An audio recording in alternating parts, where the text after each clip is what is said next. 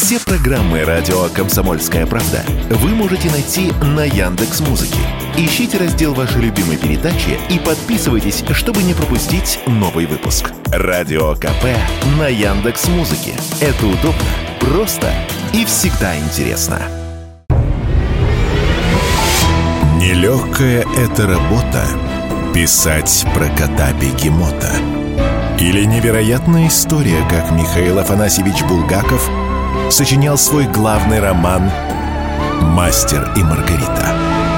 Спецпроект.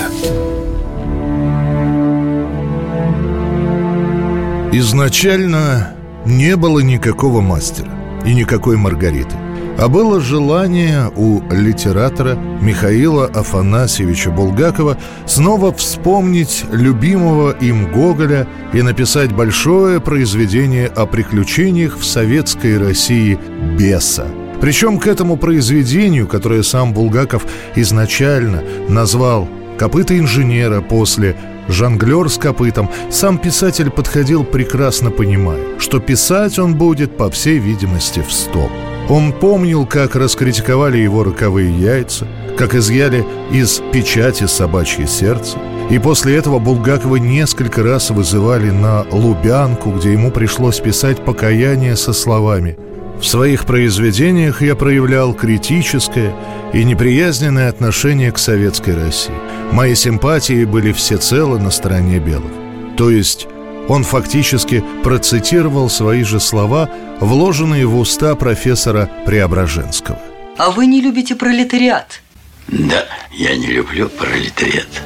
Из всего написанного к концу 1920-х годов у Булгакова только идущие в театрах пьесы, как говорят, с личного разрешения Сталина «Дни Турбиных», «Зойкина», «Квартира», и пьеса «Бег», которую успеют показать всего пару раз, а после запретят.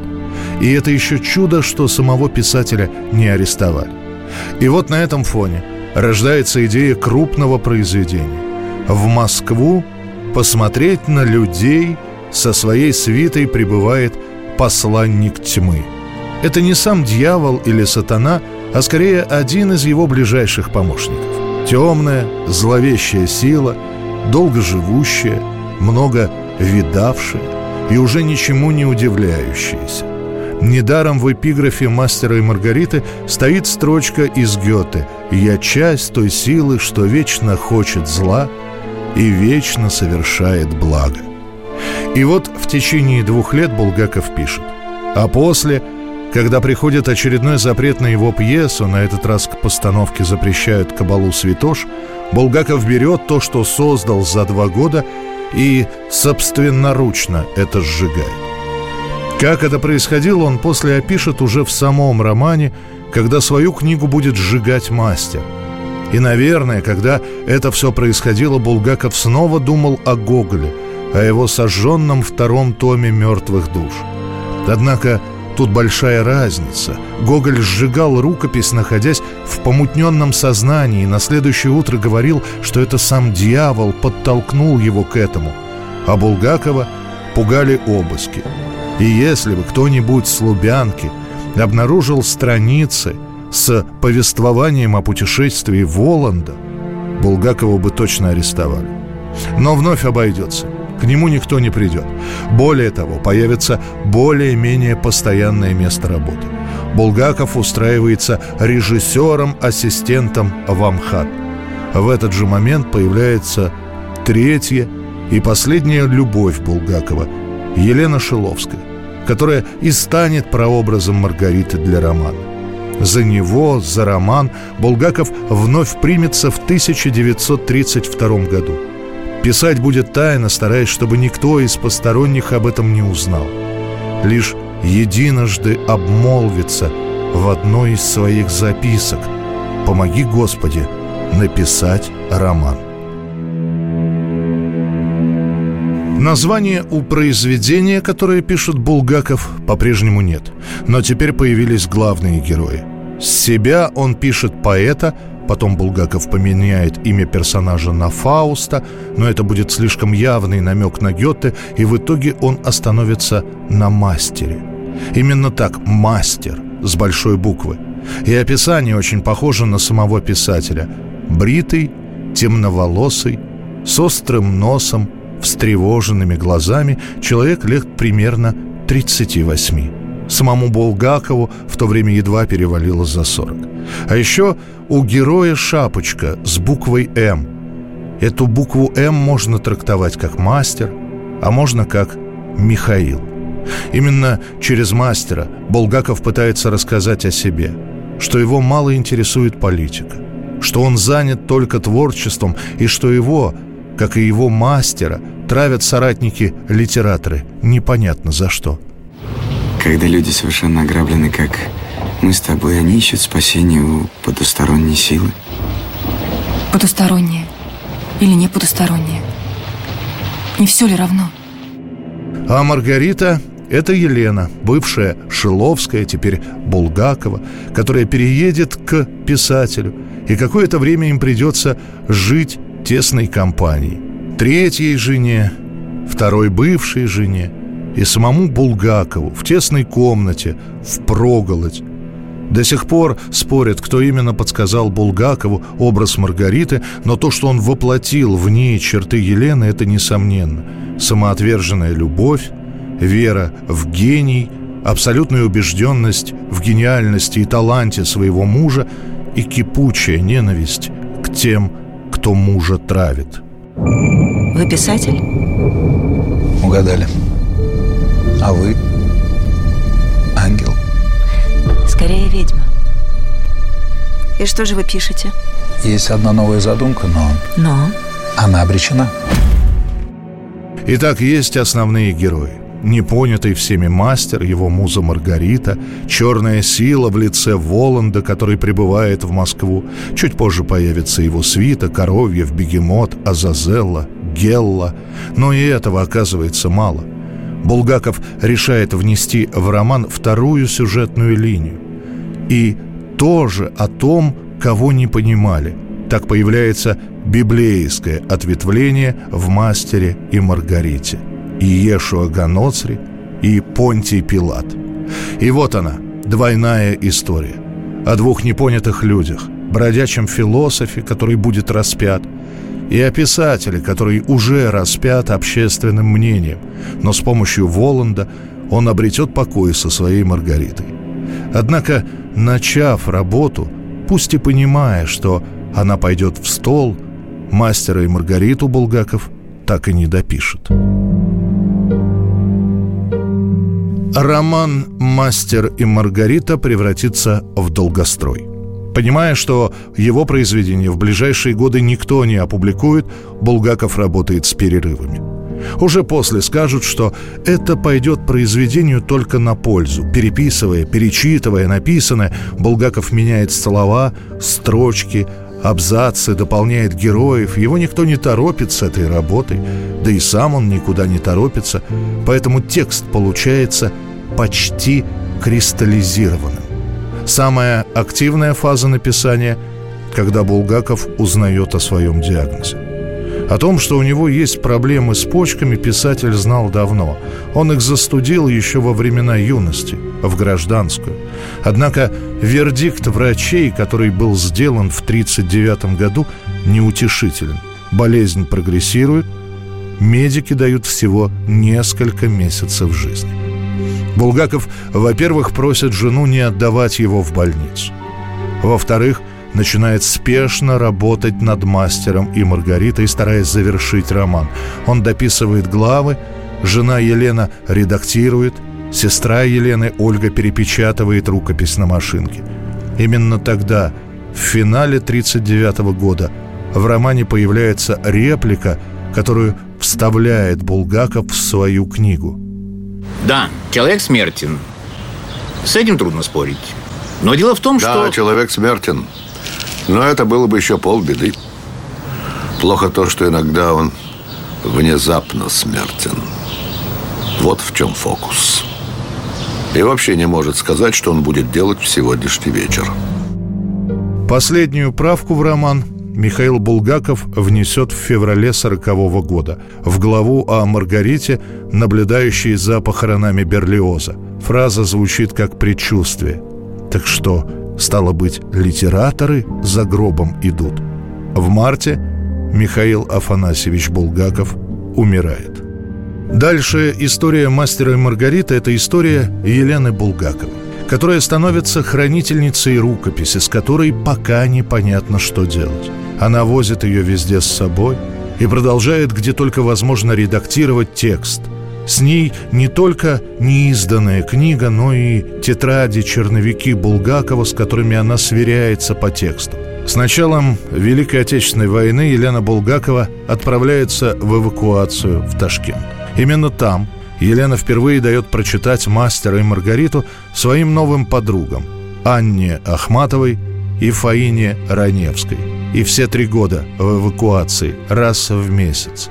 Эта троица – Булгакова, Раневская, Ахматова – устраивает читки чуть ли не по ролям.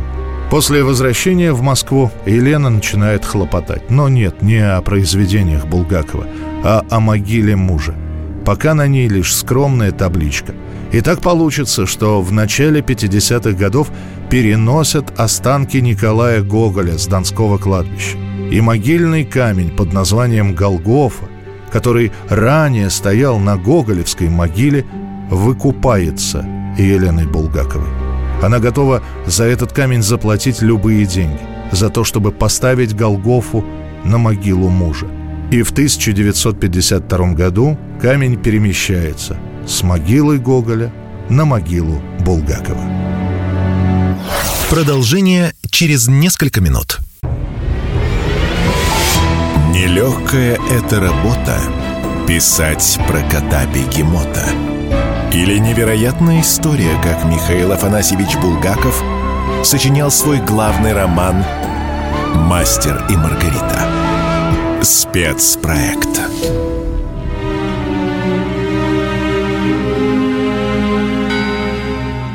Это рассказ о книге, о фильме, о произведении Михаила Булгакова «Мастер и Маргарита». После смерти Сталина о рукописи Булгакова узнают в литературных кругах. Многие приходят непосредственно к Елене, чтобы прочитать ее, ну или, по крайней мере, попросить дать почитать. Она, если и отказывает, то не очень большому количеству людей. Причем предупреждает, что у нее есть копии. И если кто-то донесет властям, то они, конечно, изымут мастера и Маргариту, но не полностью. Потому что, как говорит Воланд... Дайте-ка почитать. Я не могу этого сделать. Я сжег его в печке. Простите, не поверю. Этого быть не может. Рукописи не горят. К началу 60-х годов все более-менее знаковые писатели уже знают о мастере и Маргарите. Кто-то слышал об этом произведении в пересказе, кому-то посчастливилось прочитать несколько глав. Сама Елена Булгакова говорит «Я делаю все, что только в моих силах, для того, чтобы не ушла ни одна строчка, написанная им, чтобы не осталась неизвестной его необыкновенная личность. Это цель» смысл моей жизни. Я обещал ему многое перед смертью, и я верю, что я выполню все. Сбылось то, что обещал Воланд своим героям. Уединение, музыка, покой. О, трижды романтический мастер!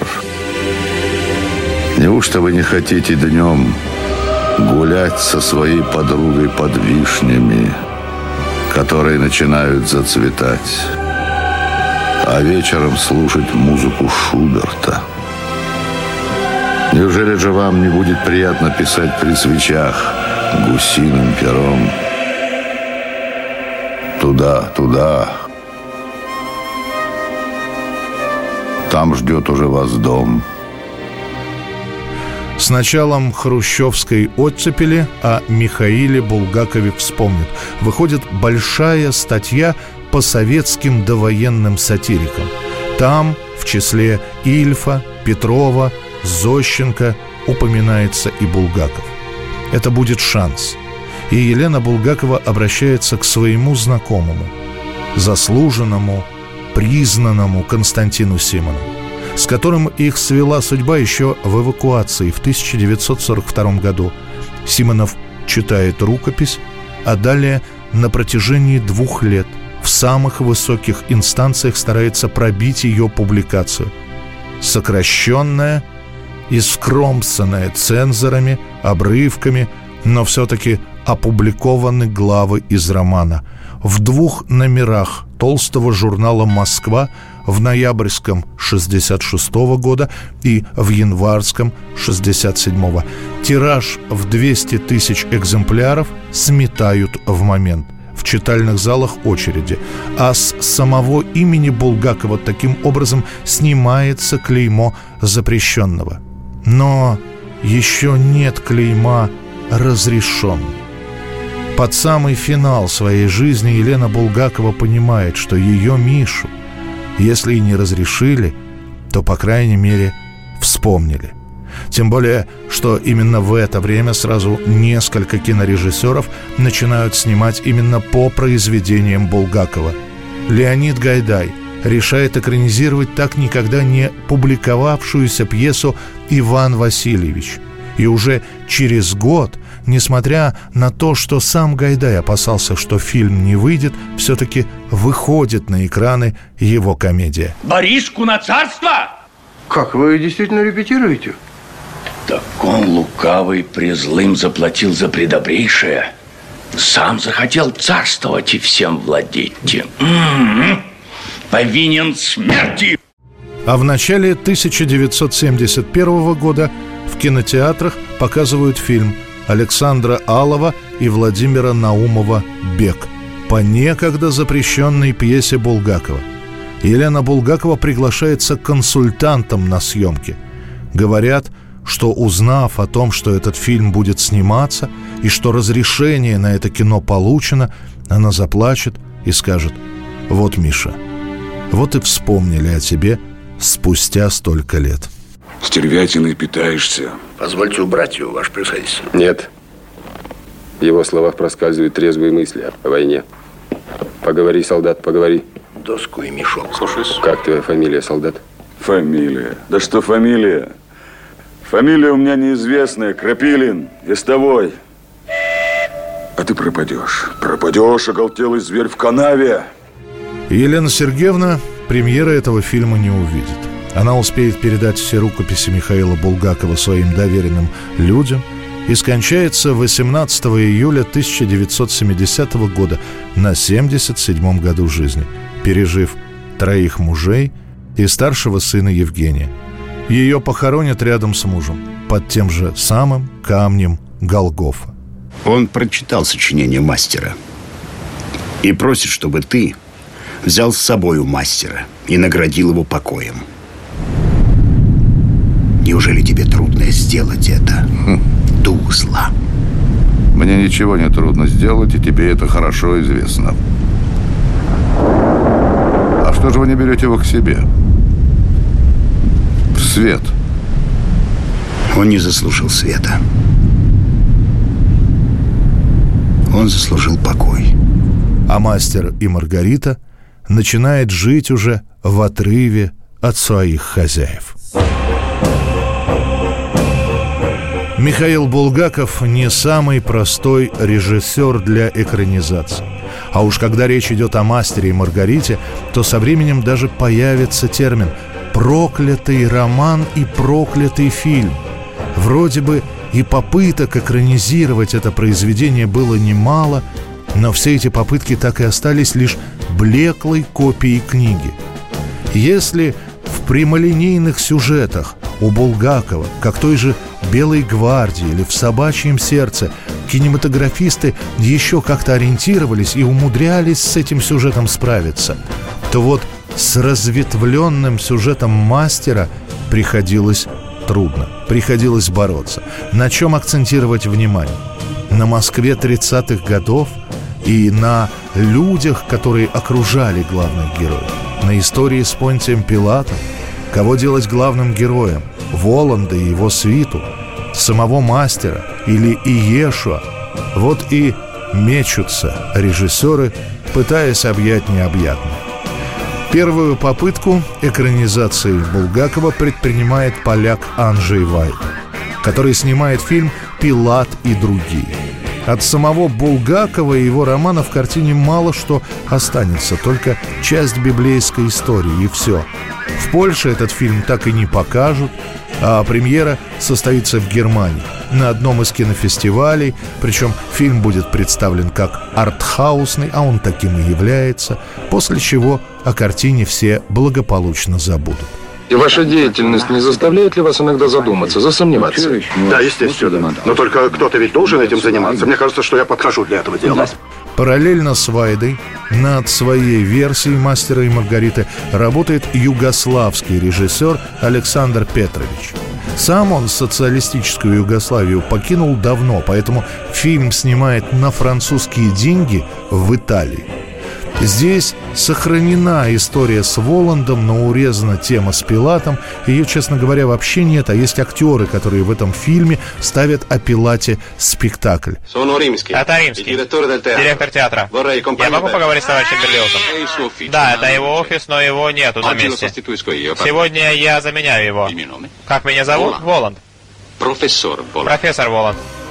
И все равно, глядя на этот фильм сейчас, понимаешь, что, может быть, для западного зрителя это и было забавно. Но для зрителя отечественного фильм югославского режиссера воспринимается как хорошая, спелая, развесистая клюква. Более или менее приближенную к тексту книги адаптацию сделает поляк Майцек Войтышко – это будет телевизионная постановка. Она снята с любовью к тексту, но с такой чудовищной игрой и декорациями, что ленту после такого просмотра хочется забыть как страшный сон. Хотя тогда, в 80-х годах, когда эта картина появилась, она стала и обласканной критиками, и получила несколько хвалебных рецензий. Милый, милый Азазел. Пора вылетайте. Когда будете пролетать над воротами, крикните «невидимо». Потом полетайте над городом, чтобы попривыкнуть. И затем на юг, прямо на реку. Ну а дальше с фильмами начинается, если не мистика, то, по крайней мере, запутанная история. Давайте перевернем эту страницу и продолжим рассказ о Михаиле Булгакове и его произведении «Мастер и Маргарита» через несколько минут. Нелегкая эта работа — писать про кота-бегемота. Или невероятная история, как Михаил Афанасьевич Булгаков сочинял свой главный роман «Мастер и Маргарита». Спецпроект. Нелегкая эта работа — писать про кота-бегемота — или невероятная история, как Михаил Афанасьевич Булгаков сочинял свой главный роман «Мастер и Маргарита». Спецпроект. А мы продолжаем вспоминать, как создавалась, как жила на протяжении долгих десятилетий книга Михаила Булгакова «Мастер и Маргарита», и как она превращалась в театральные постановки и в художественные фильмы. В начале, в самый разгар перестройки, выходит, наконец-то, еще в Советском Союзе, полностью отпечатанная книга. И публика открывает для себя булгаковскую «Мастер и Маргариту». Весь 87 и 88 годы только и разговоров о Маргарите Воланде, о Москве 30-х годов. Сразу несколько режиссеров заявляют, мы хотим снимать «Мастера и Маргариту». Но дальше разговоров дело не пойдет. Страна разваливается, какое уж кино, когда везде тотальный дефицит, очереди и, в общем, не до Булгакова. Уже после развала Советского Союза создатель фильма «Воры в законе» режиссер Юрий Кара объявляет о намерении сделать первую отечественную экранизацию «Мастера и Маргариты». В течение года ищут актеров, и вот объявлено. Мастера играет ленкомовец Виктор Раков – Маргариту, почти 50-летняя Анастасия Вертинская, Пилатом становится вахтанговец Михаил Ульянов, Воландом актер современника Валентин Гафт, и так в каждой роли знакомая фамилия. Акопян, Вестник, Верник, Филипенко, Кваша, Дуров, Кармаш. Товарищ дежурный, срочно пришлите пять мотоциклетов с пулеметами для поимки иностранного консультанта. Заезжайте со мной, я поеду с вами. Говорит поэт бездомный из сумасшедшего дома. Юрий Кара снимает картину почти полтора года. Получается авторских режиссерских три с половиной часа экранного времени. Итальянские продюсеры, которые дают деньги на картину, хватаются за голову. Требуют сократить фильм до двух часов. И вот начинаются споры режиссера, которого поддерживают актеры, продюсеров, а в довесок к этим спорам подключаются еще и родственники Булгакова, которые обвиняют вообще всех в нарушении авторских прав. Ленту, уже почти готовую, запирают в сейф и долгих 17 лет. Первая отечественная экранизация «Мастера и Маргариты» будет недоступна для зрителей. А когда она выйдет, то окажется, что, может быть, в 94 году версия была бы актуальна. А вот в 2001 она смотрится как немножко олеповатое новорусское кино. Неплохо сделанное, неплохо сыгранное, но все равно что-то не то. Артист, выражая свое восхищение Москвой, выросший в техническом отношении, а также, конечно же, москвичами. Разве я выразил восхищение? Никак нет, мессир, вы никакого восхищения не выражали. Так что же говорит этот человек? А он попросту соврал. Тем более версия фильма Юрия Кары появится, когда уже будет готова и представлена публике, наверное, самая близкая по тексту и по духу экранизация, которую создает Владимир Бортко. Он уже делал «Собачье сердце» и считается режиссером, который понял Булгаков. И тоже звездный состав, и тоже слегка нелепые спецэффекты – но на тот момент экранизация Бортка считается, если не лучшей, то самой полной и наиболее близкой к булгаковскому духу. Появляются поклонники у этой картины. А исполнительница главной роли Анна Ковальчук становится в одночасье звездой ну, огромного масштаба, хотя до этого снималась исключительно в криминальных сериалах по большей части. 121 Маргариту мы обнаружили в Москве, и верите ли, ни одна не подходит. Теперь, короче, ну, совсем коротко. Вы не откажетесь принять эту обязанность на себя? Не откажусь. Я так и думал. Прошу. Уже после этого фильма, вышедшего на экранах телевизоров, потом на DVD и видеокассетах, начнут искать мистику. И говорить чуть ли не про проклятие Булгакова – и, дескать, Александр Абдулов, который сыграл Коровьева, умер спустя пару лет после съемок. И Влад Галкин, который был поэтом Иваном Бездомным, погиб в рассвете сил. И Валерия Золотухина не стало. Но все это разговор. Мистика Булгакова, как и мистика Гоголя, существует лишь на странице. А объяснение простое – Та долгая редактура текста «Мастера и Маргарита», постоянное переписывание и правка глав – все это делалось для того, чтобы удержать читателя, чтобы он не растерял те нити, которыми автор связывает своих героев. И то, что кажется таким простым на бумаге, совсем-совсем не просто на пленке. И вот новый фильм, который изначально называется «Волан», а после будет представлен под классическим названием «Мастер и Маргарита». В реальной жизни никакого Воланда не существует. Поверьте, он существует. И снова лица и люди, артисты, которые известны. Цыганов, Снегирь, Колокольников, Ермольник, Башаров начали снимать в 2018 году – была смена режиссеров, потому что это, видимо, какая-то планида такая, что режиссеры начинают ссориться с продюсерами, и те решают заменять режиссерскую бригаду прямо во в процессе самих съемок. И начинал снимать это кино один человек, заканчивал его другой. А таким образом прошло целых пять лет, и за это время столько событий произошло, в том числе и в России. И новая версия «Мастера и Маргариты» выходит в новой российской реальности. И мнения зрителей, как обычно, как это бывает и всегда, делятся. От восторгов до вопроса, а почему Маргарита не такая? А почему Воланда в новой экранизации у вас играет немец? И вообще, а зачем снова было за это браться? И никто не думает, что ответ, он на поверхности. Каждого читателя, который брал в руки книгу Булгакова, в голове во время чтения уже была своя Маргарита, свой Воланд и свой кот-бегемот. Ну а ответ на вопрос, зачем берутся за неподъемное, пока что неподъемное произведение, простой. Чтобы попробовать.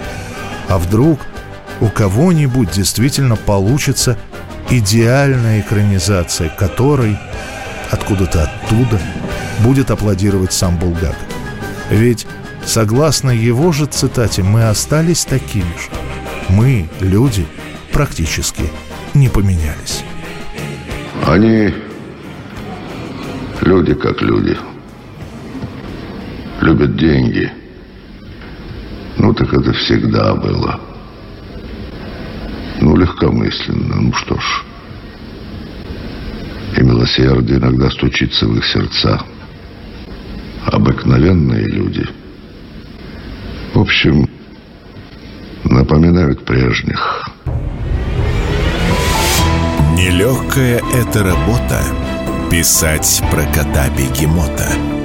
Или невероятная история, как Михаил Афанасьевич Булгаков сочинял свой главный роман «Мастер и Маргарита». Спецпроект.